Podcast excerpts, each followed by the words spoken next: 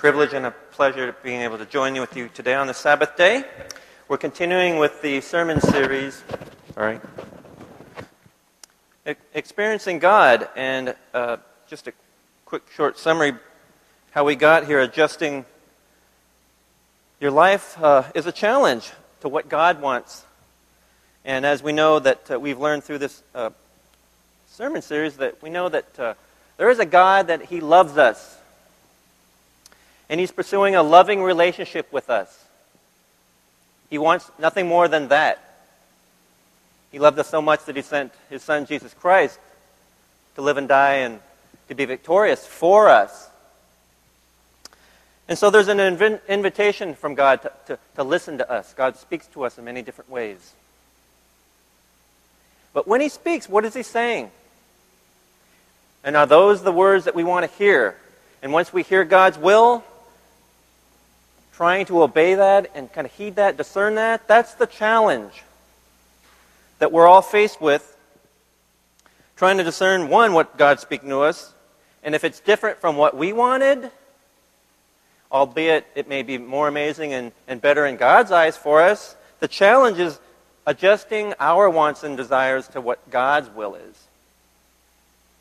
Easier said than done. And so we're going to kind of um, examine that, talk about that a little bit, because sometimes when we hear what God wants, what His will is, creates this anxiety and frustration, impatience, worry, doubt in our mind, not God. God would never be worrisome, He would never doubt.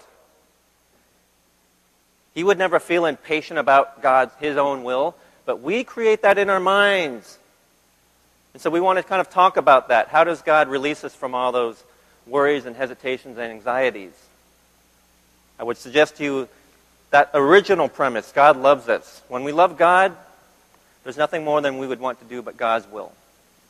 So we'll kind of get into that. Today's passage is uh, referring back to Luke 9, and we're going to be reading uh, from the verse 18 to, I believe, 26. I know I just referenced just that one verse here, but I'd like to kind of give you the context. This is where um, Jesus has, um, well, let me just read this passage here. Luke 9, verse 18. Once when Jesus was praying in private and the disciples were with him, he asked them, Who do the crowd say I am? They replied, Some say John the Baptist, others say Elijah, and still others that one of the prophets of long ago has come back to life. But what about you? He asked. Who do you say I am? Peter answered, the Christ of God. Jesus strictly warned them not to tell this to anyone. He said, The Son of Man must suffer many things and be rejected by the elders, chief priests, and teachers of the law. And he must be killed and on the third day be raised to life. Then he said to all of them, If anyone would come after me, he must deny himself and take up his cross daily and follow me. For whoever wants to save his life will lose it, but whoever loses his life for me will save it. What good is it for a man to gain the whole world and yet lose or forfeit his very self? If anyone is ashamed of me and my words, the Son of Man will be ashamed of him when he comes in his glory and in the glory of the Father and of the holy angels. Let's pray. Our Father, who art in heaven, hallowed be thy name. Thy kingdom come, thy will be done on earth as it is in heaven. Give us this day our daily bread, and forgive us our debts as we forgive our debtors Lead us not into temptation, but deliver us from evil. For thine is the kingdom, the power, and the glory forever and ever. Amen. Lord's Prayer. What more perfect and precious words than that? But this, Thy kingdom come, Thy will be done. And this opening part of the outline talks a lot about uh, adjusting. God's will begins with your heart and mind. Many of us want God to speak and lead us in His will, we want the excitement of God working through us, but we are loath to make any major adjustments, so He will. Part B, our tendency is to want God to adjust to us and our plans. We want to obey God, but only on our terms. These are what John Blackaby is writing and experiencing God, his observations. Thy kingdom come, thy will be done. It doesn't say, Thy kingdom come, my will be done on earth in this lifetime for me. So we have to remind ourselves of that. But it comes at a cost. When Jesus turned to his disciples, this is a form of discipleship. Because in the context of that verse, he has just fed the 5,000 miraculously, and he had attracted many crowds because of the signs and wonders. But whenever that happened, God turn, Jesus turns to them and says, Anyone who, who loves me must hate his mother and his father, or anyone who loves me must eat my flesh and drink my blood. Because he's trying to get the wannabes and the people that are chasing after him to see the signs and wonders, he wants the true disciples. And he says to them, Whoever comes after me, must deny yourself, take up your cross daily, and follow me. And so there is a form of discipleship here that goes beyond of I accept Jesus Christ as my Lord and Savior, I'm going to heaven. But if you want to be a true follower of God, certain things have to come. Before you do anything radical for the Lord, there's got to be a radical change in your heart and your mind to adjust to God's will. And so that's what we're talking about here. And it's easy. I remember when uh, I served as Oikos leader, we, one of our things we took a couple months, everyone each once a week would share what their favorite Bible verse was. And, and uh, at the end, we'd try to you know, memorize out of honor for each other what their Bible verse was. And I remember one of them was, if it's uh, coming from John 15, 7. If you remain in me and my words remain in you, ask whatever you wish and it will be given you. That last part, ask whatever you wish and it will be given you, sounds pretty good deal. I want to sign up for that. I like that chopped off verse. However, you look at the beginning of that, if, if you remain in me and my words remain in you, ask whatever you wish. It seems like whatever means so long as Christ remains in you and my words remain in you. Words that, such as, I love you, this is what I'm doing, whatever you wish that He's going to give you, is going to be in, in the spirit of, Lord God, I love you, and this is what I'm praying for. So you have to kind of figure out everything that you've been praying for. Is it because you love God and Christ is in you? Because if it is, whatever that is, He's going to give you. So that might, some, in some way, explain or resolve why you're still waiting and, and why you might forever be waiting for some of your prayers. So what we're trying to do here is identify God's character and how what God's will is and how we can try to have relationship and discern and find out what that is. And then be released into the world, into our own community, be released in our minds through this loving relationship to be the child of God that he wants for us through the blood and resurrection of Jesus Christ. So there's a real promise and a hope to that. It's just, are we in, in this state of perpetual frustration and anxiety and worry. So we want to kind of uh, continue to review that. Um, as far as our, our tendency to, to want God to adjust to us and our plans, we had a speaker very recently sharing how about he was obeying God's call to kind of leave his very comfortable life and go off to another country and spread the gospel. And so he was sharing about how he had all these great expectations and the hope to to plant churches, and thousands are going to be converted. If you recall, do you know what he said after years he had to, to, to confess, and he confessed to us how many churches he planted? I believe he did like that. And when he said how many were converted, I believe he said two or three. The humility, but if you notice the joy in that person's heart and the security and confidence he had for the, for the privilege and blessing to do that. That everything he did, he was released from as far as the fruit of his, his work. It wasn't his work at all. Rather, it was all for the praise and glory and goodness of God. You and I sitting there, and I, I, I think that would be awkward if, if, if someone were to go back and share as far as their support and patrons. Yeah, I, I didn't plan any churches, and I and two or three came. That's got to come from God. Because the rest of us are going, we're supporting you for that? That's got to come from God, and He was completely released of that and free and joyful in that. Did that come across to you? I hope that did. He was released of any so called production. What is the fruit of that? We would pray for that and hope for that, but he was completely released of that. That's something to rejoice in and be grateful for. And so those are the things that we talk about as far as even those walking in the Lord. Sometimes God decides this is my will.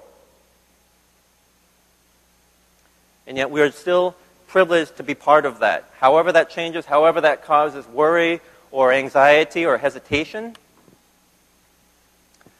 But because of that love that He has for us, wants for us when we're in a relationship, everything else we have peace about. Thank God for that. And this uh, third part on that first section, adjusting our lives to God means dealing with financial, physical, emotional, spiritual, and relational barriers that prevent us from an absolute obedience to Him. That's from experiencing God. There are so many kind of barriers that we have. I've shared my testimony. I'm a kind of a former angry person, right? I have my little anger issues. Took 40 plus years and three years of seminary for God, hey, by the way, you got some problems. Oh, now that you point that out, gee, I, I think I do. I don't want to go back to that, but then part of my testimony has had, even professionally, and in the pastoral role, you kind of see where people are. Not in a judgmental, condemning, condemning way, but just this is where they are. We're all hurting. We're not, none of us are perfect. We all come from a place of hurt and dysfunction to what has been done and what we've created our lives. I recall once I had a client, it wasn't a very serious matter, but uh, was going to be involve a court appearance, and this person had some fringe mental health issues, and that there was major anxiety, major neurotic behavior, over every little thing. Now, I'm used to, as an attorney, part of what I got to do is got to hold their hand figuratively to get them through that, to kind of be a source of kind of giving information. They don't know what's going on. But this person, every time, it was always this tension that this person had. Created a difficult relationship with me. But you know what? Because I saw that, because I'm in a better place, I tried to kind of reach out. Not that I was going to solve anything, but just reach out, knowing that besides being an attorney, hey, guess what? I happen to be a pastor. I went to seminary. I do care about you, and my heart goes out to you because you're clearly hurting. And so, apart from whatever legal consultation we had, it was this conversation about how are you doing? It's, it's difficult in your personal life. What's going on with your work? Why? What's going on? And so I did want to at least impress upon this person that I did care for this person. And I think sometimes that's the first step. Not that I would be able to do anything for that, but just knowing that. And so fast forward to the to the court date, and so like I said, this person has major anxiety issues, and kind of, I think their go-to move is to just lash out at anyone and everyone. You kind of get used to that, okay? But then at some point, there was an issue about there was supposed to be some documentation that this person was supposed to bring, and that person didn't. And it was just kind of back and forth tension and uh, anger. And, and this person just lashed out. It's like, you said you cared about me. If you did, you would do this one thing. Just anxiety and the tension and just trying to like trying to get through this. But you know what? That person had so many relationship barriers and issues and social or emotional, psychological barriers that even on a human secular level, let alone do you even have a relationship with the Lord. But you know what? I suspect that person uttered that in anger and frustration to her to that person's parents. Oh, say 50 times. You know what that is? That's manipulation. If you loved me, you would do this thing. So after 15 years of that, having some discernment, about human nature, trying to be in tune with God, discerning of where, where people at, where their hearts are spiritually. I can kind of see this, what the person was going through. So, you know, and I'm not going to argue with that person. Like, you know, that's manipulation. I do care about you, but guess what? You got to help yourself. Now, I'm not going to go there because I think that would have just escalated that whole thing. But in my mind, it's like, you know, I do care about you, but you, for you to spit that back in my face, that's just, that's just the manipulation that I don't really care for. And for you to kind of wait till this last moment and to try to dismiss your own responsibility about what we're trying to do here, that's on you. And so none of you have that type of dysfunction, probably, that type of mental health issue or frustration, anxiety, this constant tension in your life. But perhaps with God, when I say that we get frustrated or anxious about things, God, if you really loved me, you would do this thing. Okay? Maybe you're not walking around with some severe mental health issues, but we're all a little off.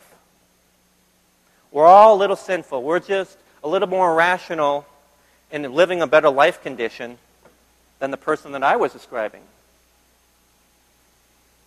And so maybe you are living a little bit better. I would suggest to you that we're all a little bit dysfunctional. We're all a little bit messed up. And have we ever done that with God? God, if you really loved me, I've been a good Christian, you would do this for me. So we have to be very, very careful because we've kind of made this self centered. And as far as how we want to use scriptures, God, this is what I'm asking. You said, whatever, and you were going to give it to me. There's got to be something more to it than that. And if you're going to like throw that in God's face, God, if you really loved me, you would prove that to me. Instead of, God, you know, I'm not even worthy of your love. I just thank God every day that you even care about me. You haven't turned me over to the world. You haven't turned me over to Satan to be disciplined for that. That you still love me unconditionally. And so there's a lot of things to be said as far as what God's will is. How do we discern that through this loving relationship? How that kind of is sent out towards our interaction with each other? Is that expressed in love? Are we grounded in that love? Or are we creating our own tension and conflict? We have to be very, very careful about that. Even walking in with the Lord. When I was describing this other person was saying he was following God's will. There was a little bit of frustration there. Impatience. Fist waving. God, I'm here. Where are you? God's there. God's definitely there. And so, in that sense, we need to kind of be a little bit where shift our center to being God centered. And what I love moving into this second section is uh, I know Pastor Neil said seminary was cemetery. I know that uh, the nowadays and age contemporary view on se- seminary is like it's, it's antiquated, out of touch theology. It's boring. It's churning out pastors that are just uh, irrelevant, don't have a sense of the world or people or where, or where the society is. But I would tell you that I am so thankful to have took a lot of blood, sweat, and tears for me to get through that. I'm not a very good student. Took a lot of miles took a lot of years off my life in, as far as my sanity, but I thank God for even the theology, these little moments that I just, uh, like Mary when she, in, in her psalm to her, her baby Jesus, she stored that up in her heart. She treasured that up in her heart. All these moments, these little epiphanies, little revelations that are shared that you would think in a kind of a dry academic context, that, how could that happen? How could there be this emotional and spiritual epiphany and revelation? This Missio Dei, Pretty cool stuff. Mission of God. We don't have time to spend a whole semester on this, nor would you want to. That would take about a thousand pages of books to read and X number of hours of lecture and whatnot. But this is the thing I remember Professor Kelly just opening up with his remarks. You know, when we think of the Bible, even in the sense of missions, and we know about missions, that's kind of our our mission statement for this church. Is there a biblical basis for missions? Well, all of you said, well, of course, beginning with the Great Commission, Matthew 28. Go therefore and make disciples of all nations, baptizing in the name of the Father, Son, and the Holy Spirit, teaching them the gospel. Of course it says that. But what he was doing is trying to change your hermeneutic as far as how we are interpreting, how we look at the Bible, and he's, he kind of turned that phrase, is there a biblical basis for missions? Is there a missional basis for the Bible? Not is there a, is there a reason, is there a verse in the Bible that supports and warrants and justifies missions? Is there a missional basis for the Bible. And that's this mission of God. Throughout history, as recorded in the Bible, as a grand meta narrative of what God was doing through the ages, how He called people out. And the reason why I'm sharing this with you now is because in the Experiencing God chapter, He lists many, many, many instances, and I'll read just a couple that are more known to us than some of these others, about how God was working through the ages, calling out certain people. Now, Mission of God, Missio Dei, the theology talks about the soteriology and eschatology. We're not going to go through any of that, but it talks about changing our idea about what the Bible was as far as this narrative story about what God was doing through the ages. A certain person you may, know, you may have heard of, Noah. He could not continue life as usual and build an ark at the same time. This, this section is talking about adjusting our lives to God's will.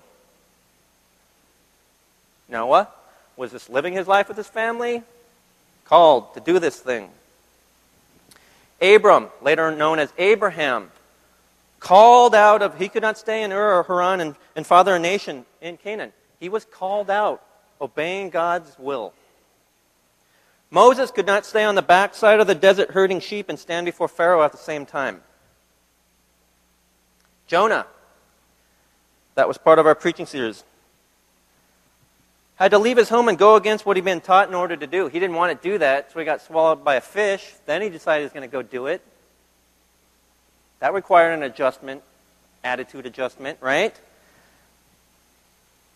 Let alone the disciples. Peter, Andrew, James, and John had to leave their fishing business in order to follow Jesus. Saul, known to be Paul, Apostle Paul, had to completely change direction in order for God to use him to preach the gospel to the Gentiles. Now, the point about all that is God's mission was going to happen, and He picked out, He chose these people that we're reading about in the Bible. But if you'll notice, the Bible is silent. You can pretty much assume that none of them prayed for that specific vision that God called them out to do. Noah didn't just wake up one morning. He was going to go out and tend to his field and raise his family and said, hmm, I think today I'll start building an ark in the middle of this landlocked region and then start collecting animals. Show me that passage. Moses tried to talk God out of that. It's like, I'm not a good speaker. I'm, I'm not confident. I don't want to do this. God got a little upset about that. Moses didn't want to say, God, I want you to pick people, a chosen generation, chosen nation, and make me be the head of it, and then I'm going to have I'm going to be leading them out. I'm going to be able to part waters. Give me this great staff that if you throw it on the ground, it turns into a snake. If I tap a rock, it, it, it brings out water from that rock in the desert. It's going to bring us victory so long as I hold it over my head. He didn't pray for any of that, yet it was God's will to call him. And in his obedience to follow, we see all these things happened. But the point about that mission of God, it's not so much can I conceive of a will, my own will, and use the power of prayer to get God to get on board with that. What blow my hair back as far as theology, what's this great uh, revelation for me personally is I'm not the center of anything. God's will, I got to figure out what's God doing. We know what God was doing then. What's God doing now? How do I catch on with that? How do I pray for the privilege of that? And pray for God's election. Choose me. Let me be a part of that. I hope that I'm doing that a little bit. I didn't one day just wake up, hey, I think I'll just. I told people I could have, I would have been perfectly content living out my life with my little law practice, being a DUI hack attorney, this and that and the other thing, being a father, being a husband, being a church attender, I didn't wake up one morning. I don't think I want to turn all that on its head. But it was pretty amazing for, for as far as my testimony. I was so ignorant to so many things, but the possibilities within me and also what God's doing. But that type of epiphany, Missio Dei, try to catch on with what God's doing. Now, the Bible is complete because it pointed to Christ. All those things happening, Abraham being a blessing to all nations, all those things point to Christ. So the biblical canon has been written. However, we are in relationship with God. He loves us. God's will is still going on because Christ is going to return. Thy kingdom come, thy will be done on earth as it is in heaven. How about the on earth part? I think we need to be praying about trying to figure out, catching on with what God's doing. So that turns that inside out. For me, that was a revelation. That's something that I've stored in my heart for me personally. That guides me. That gives me humility. That tries to release me the fear and reverence of what God's trying to do is way more than whatever I could try to figure out. And once we finally figure out what God's will is, how are we released from the anxieties and worries and frustrations about that?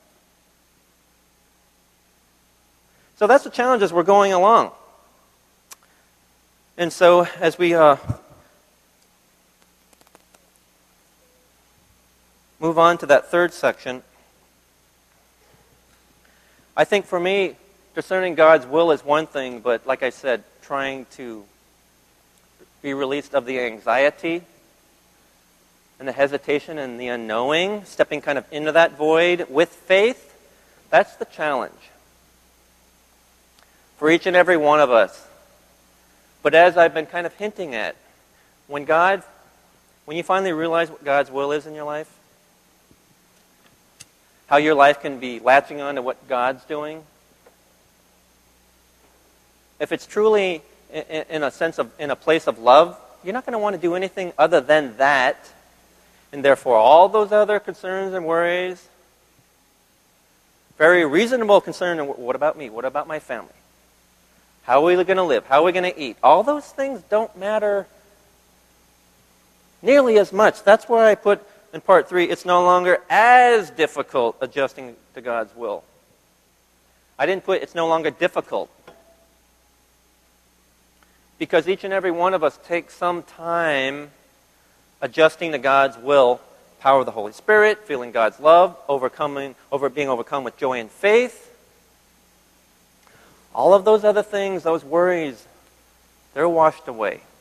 I suggest to you. because worrying or arguing or my pride and ego is my want to do, to act on that, that's my sin and that's my transgression. So, however, however justified I feel as a pastor, I don't get that right to do that. Now, I may struggle from time to time surrendering those things, and I surely do. But I'm willing to confess and admit that's my transgression, that's my, that's my failing that I will pray about that, not God, I'm a pretty good Christian, do my will. Why aren't those people doing what I want? I have good intentions. I'm doing this in good faith. I don't get to make those decisions. So that's what we kind of need to do. Maybe not being so self centered, God centered, easier said than done. But with this transformation that's coming, that has already happened through the completed work of Christ's death and resurrection on the cross, we have that freedom. So what's, what's, what, what, what, what's, what's holding us up? Like I said, there's certain dysfunction that we carry around. We have this baggage. Are we choosing to hold on to those things? Because God's there. He's been there. He's always been there wanting to release us from all of those little petty hatreds and wants and desires, even within the context of being a good little Christian, let alone just being out there in the world keeping up with this rat race of the American dream.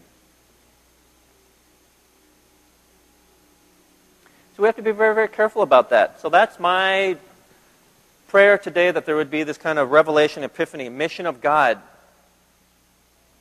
Turn that inside and out as far as where, how are we using the Bible? How are we using the power, power of prayer? What was the Bible intended?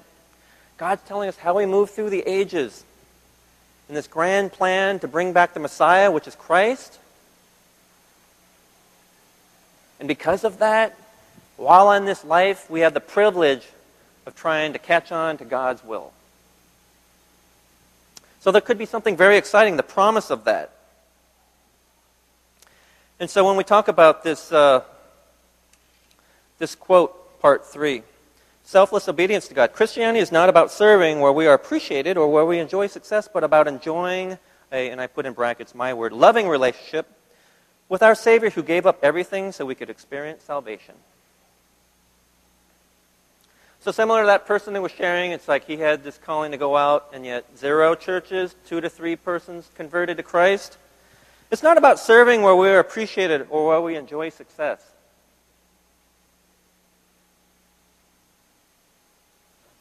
When we, um,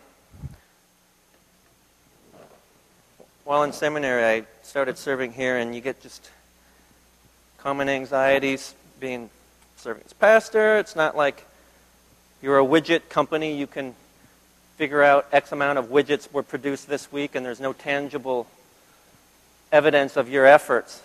Since it's a lot of relational and spiritual, you don't get to tally that up. There's no, there's no quota, quota quantum that you can tr- easily discern. And so there's all these anxieties pastors have as far as that. And if you'll notice in the history of the church at the time, with that leadership, there was a lot of pastors coming and going in two to three years' time. And so you just have to be kind of resigned to the fact that the clock is ticking on my service here. And it'll, it'll, it'll kind of hurt, but it's coming. Get kicked to the curb, summarily kicked to the curb, next man up. Once you can wrap your mind around that, then you're released. But you know what? While I was in that little anxiety during one of the classes, and this is yet another one of these little moments I had, I thank God for, that happened even in an academic graduate course, that, um, pardon me, Luke 12, it was kind of, Jesus was kind of telling his disciples to warn them about the, the persecution, the hands of the Pharisees what they're going to be subjected to and what they have to worry about. But he's saying, it's like, listen, Luke 12. I tell you, my friends, do not be afraid of those who kill the body and after that can do no more. But I will show you whom you should fear. Fear him who, after the killing of the body, has power to throw you into hell. Yes, I tell you, fear him. Fear God. Yes, you want to be fearful for your life, okay. But it, we're talking about true fear. How about the one that gave life? That's whom, the one who can throw you into hell.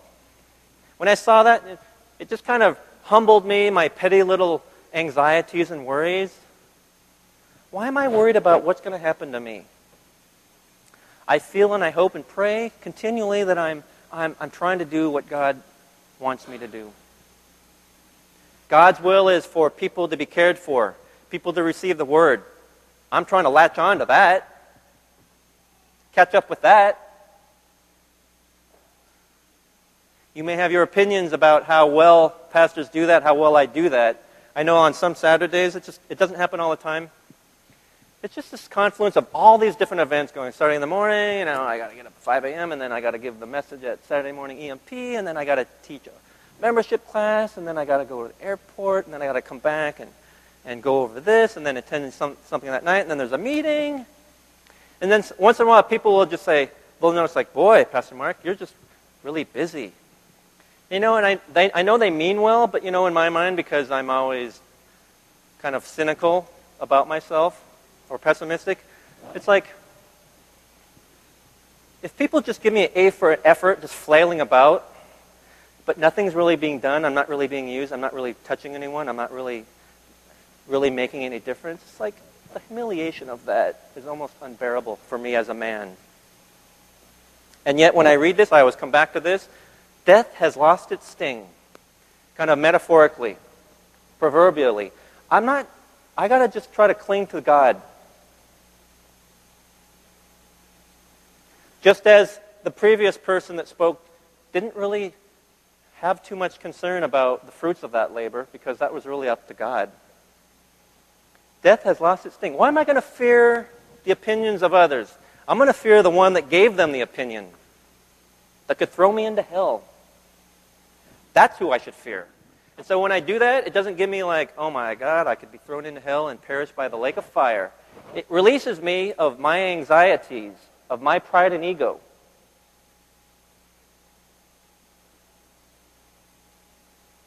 One of the greatest things Pastor Neil, this when he was Elder Neil, he's trying to raise me up, mentor me when I was coming out here. As long as you're straight with God, as long as you're right with God, what you're doing, everything else you're released from, just as long as you're, you're, you're right with God. That was in that previous thing when there was always this, we used each other as support groups just because it was challenging. That type of leadership was challenging. But that's God using theology through Scripture, God using it through this relationship that I have, the people that care about me. But I would tell you that there are those out there that are already doing that, that can help you, usher you into this greater kingdom, this greater life experience walking in the Lord, whatever you ask while walking in the Lord, He's going to give you.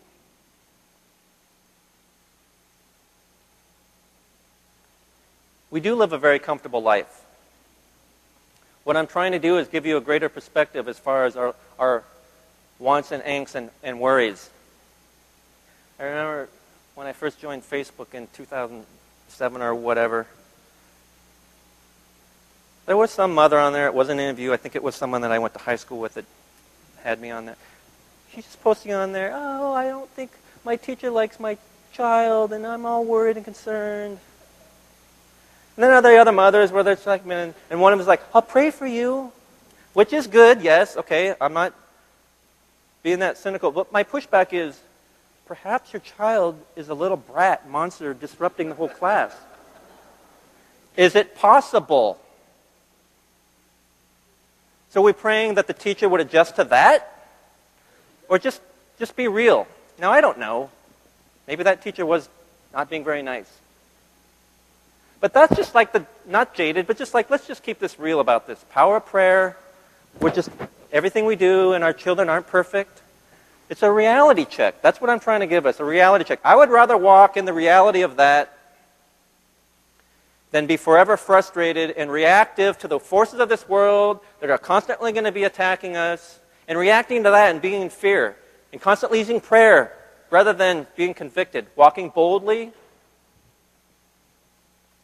willing to be humbled, willing to be publicly humiliated compared to what Christ did on the cross.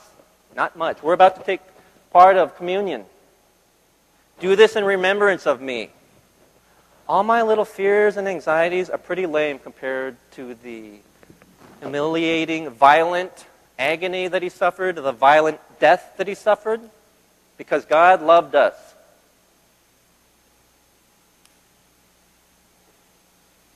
So that's the reality check that I enjoy personally. And then, in a kind way, I'm trying to give you that message as far as that to change your, your thinking, change that, shift that the theology of the mission of God. It's a wonderful, beautiful thing when we want to get on board with what God's doing. It could be one of the same. What you want God's will in your life, He may be very well calling you, but be, at least be open to whatever. And when you are shocked, later on, just, just remember, later on, you're going to be amazed and blessed because you didn't have the, the foreknowledge God did about everything. God's great plan that He has until His kingdom come, until it returns. That could be a beautiful thing in this lifetime to be used by God. But that's used by God according to His will. Thy will be done. So that's the challenge for us as far as experiencing God. It's this workbook thing you're just kind of processing, thinking about, talking about. I know I shared too many stories and little anecdotes, but that's kind of what this thing is processing in that. Hopefully you can do that. You can be dialoguing that in your own group with someone else. But at least have the humility and decency before God to confess. Is it everyone else or is it me? Everyone else has got to get on board with me, with what I want to do, including God, or is it me? Is it my child or is it the teacher? Is it my will that I'm still waiting for God to get on board with? Or do I need to think about the mission of God and just prayerfully, humbly, desperately want to be on board with that? Because when we do that, you are going to be released of that. We're still going to cling on to our little anxieties and worries.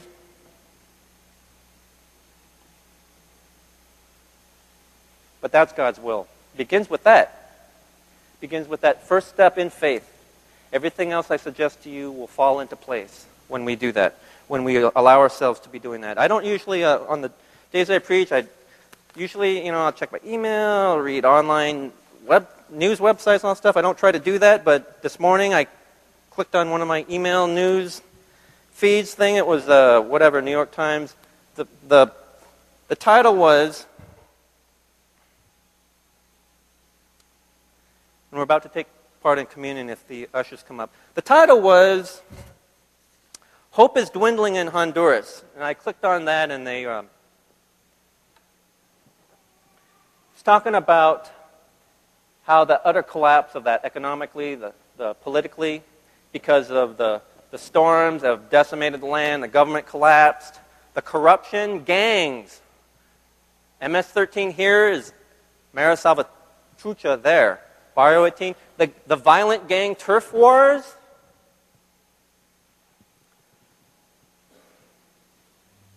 Now being subjected not between themselves but on the neighborhoods. They're descending on the neighborhoods, coming up and saying, at least giving the, giving the, the, the people in the neighborhoods the courtesy of tomorrow we're coming back. Because we're taking everything in your house. So at least giving them the courtesy of giving them a day's notice. But there's decimating it. No laws are being enforced. There's no local police. The, the, the federal military's got to come in there try to restore order.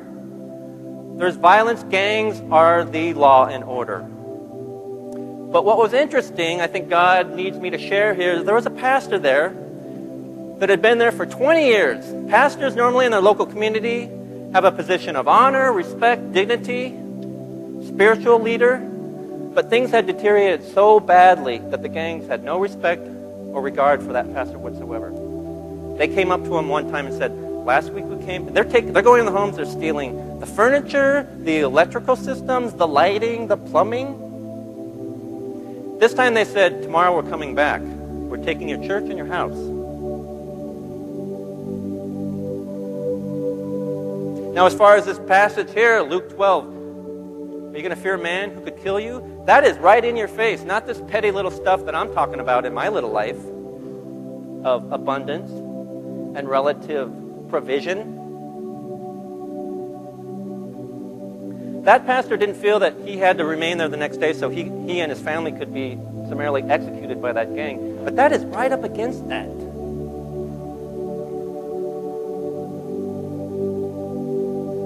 We should be so grateful that we're not subject to that. But I'll tell you what, if it was God's will for you to be subject to that,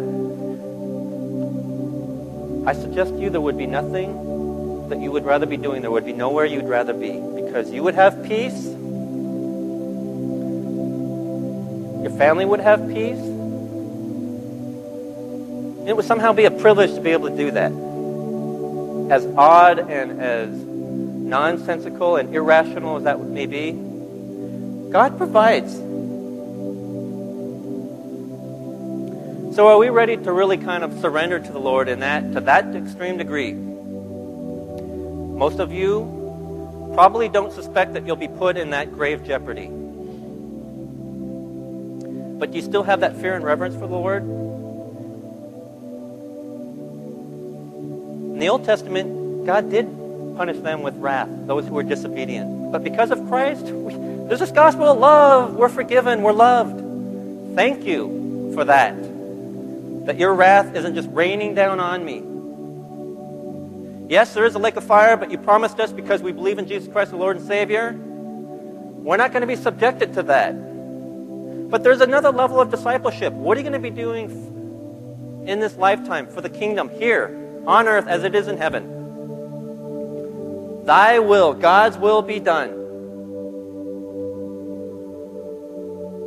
On paper, impossible. doesn't make sense. You would want to know how it's being provided for. Where are the resources going to come? What's going to happen to me? Where am I going to live? What's going to happen to my children? What will happen to me? Where will I be later on? God's will provides for all of those things, and even the peace that you have in your heart and mind. So that's the radical change, not the radical things God could do, radical as far as we're concerned. But there's got to be this change of our heart and mind, in my opinion.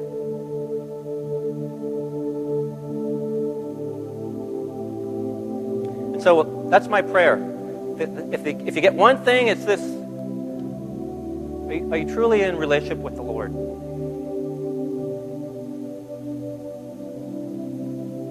Because God does love you. Are you allowing yourself to be loved?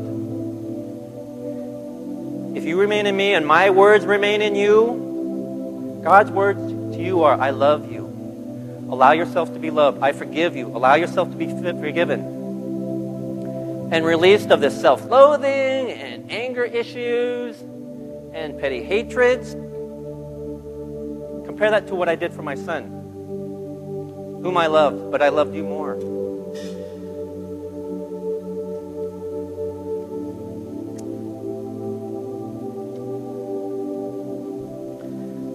I think that's pretty special. If we just allow that to kind of wash over us. I'm going to close in prayer and then we're going to start with communion.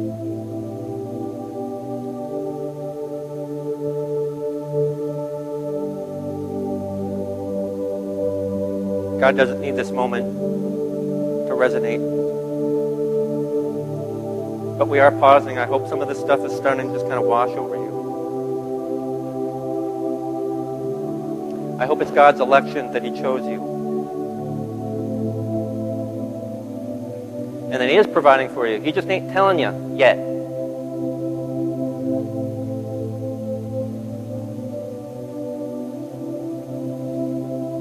Lord God, you are good and gracious God, most merciful. Because you still care for us, even though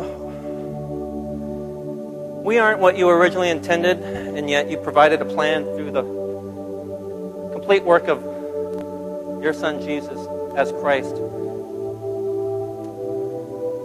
died for us, that restored our relationship and communion with you. And we just thank you, and we're so grateful for that. We thank you for the way Scripture speaks to us, Lord God, the way that you have presented that in the Bible as your great story, the way that washes over us, Holy Spirit.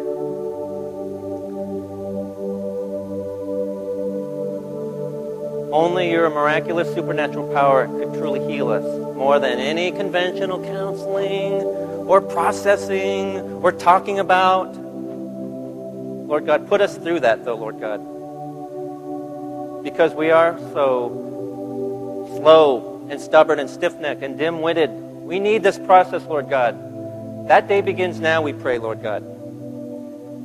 And as you do that, you release us of the anxieties you, you, you allow us to feel your love, the love of a flowing that is going out, sent out. That's the mission of God that you want to give us, Lord God. So I pray for each and every one here, all those who hear this, Lord God, that you would just speak to us in ways that resonate with us, that make sense to us. And we just look forward to that day, celebration of that day when we look back to see how wonderful you truly were and how your great plan came to fruition and that we were perhaps hesitant at first, but you gave us peace, Lord God, and you allowed us to be part of your will. And we do look forward to the return of your Son, Jesus Christ, but until that day, allow us to be used by you. So when we do meet again, we'll have lots to talk about, lots to celebrate. And I just pray for each and every one of us that we would be able to have fellowship and encourage one another, to support, prayer, and that the love we have for you will be expressed in the love we have for others and those who desperately need to hear your word, Lord God. We just thank you and praise you. In Jesus Christ I pray. Amen. When we take part of the communion, our church is kind of an open communion. It's not this high tradition we just ask that you come before God and kind of along the lines of what the sermon message was, with some humility, understanding that we're doing this kind of in remembrance what Christ did for us, what God did. That was part of God's will, God's mission, and in His great plan.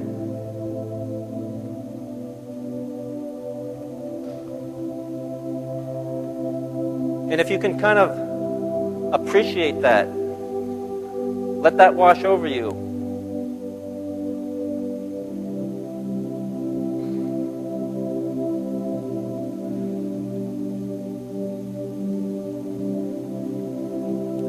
As adults, we consider if people are crying or breaking down, it's sorrow or sadness. Sometimes emotion is just relief and gratitude and, and being so touched to just fully realize that.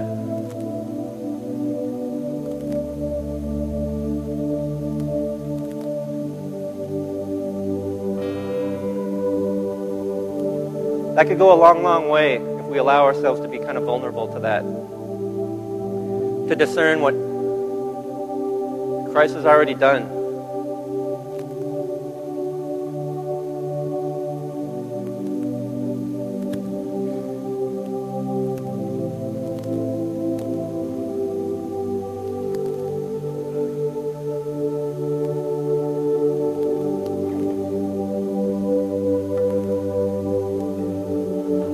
It is open communion in a sense that you don't have to be a member of this little club.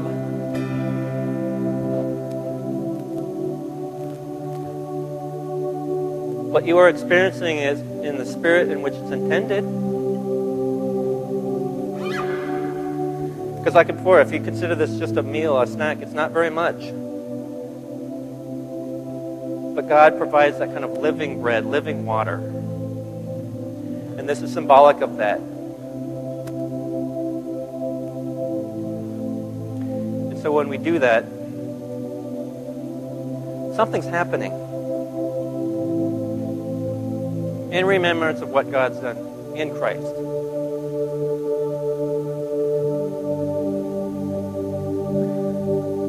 On the night in which Jesus betrayed, he gathered with his disciples. This intimate fellowship he was going to have with them one last time.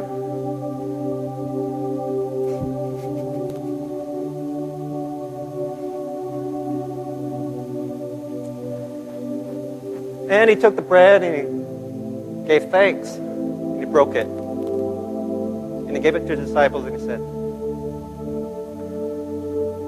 This is my body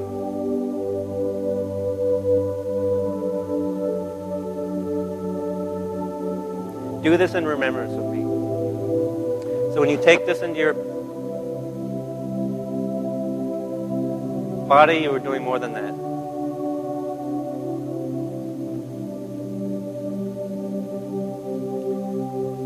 So please give thanks. Partake of this communion.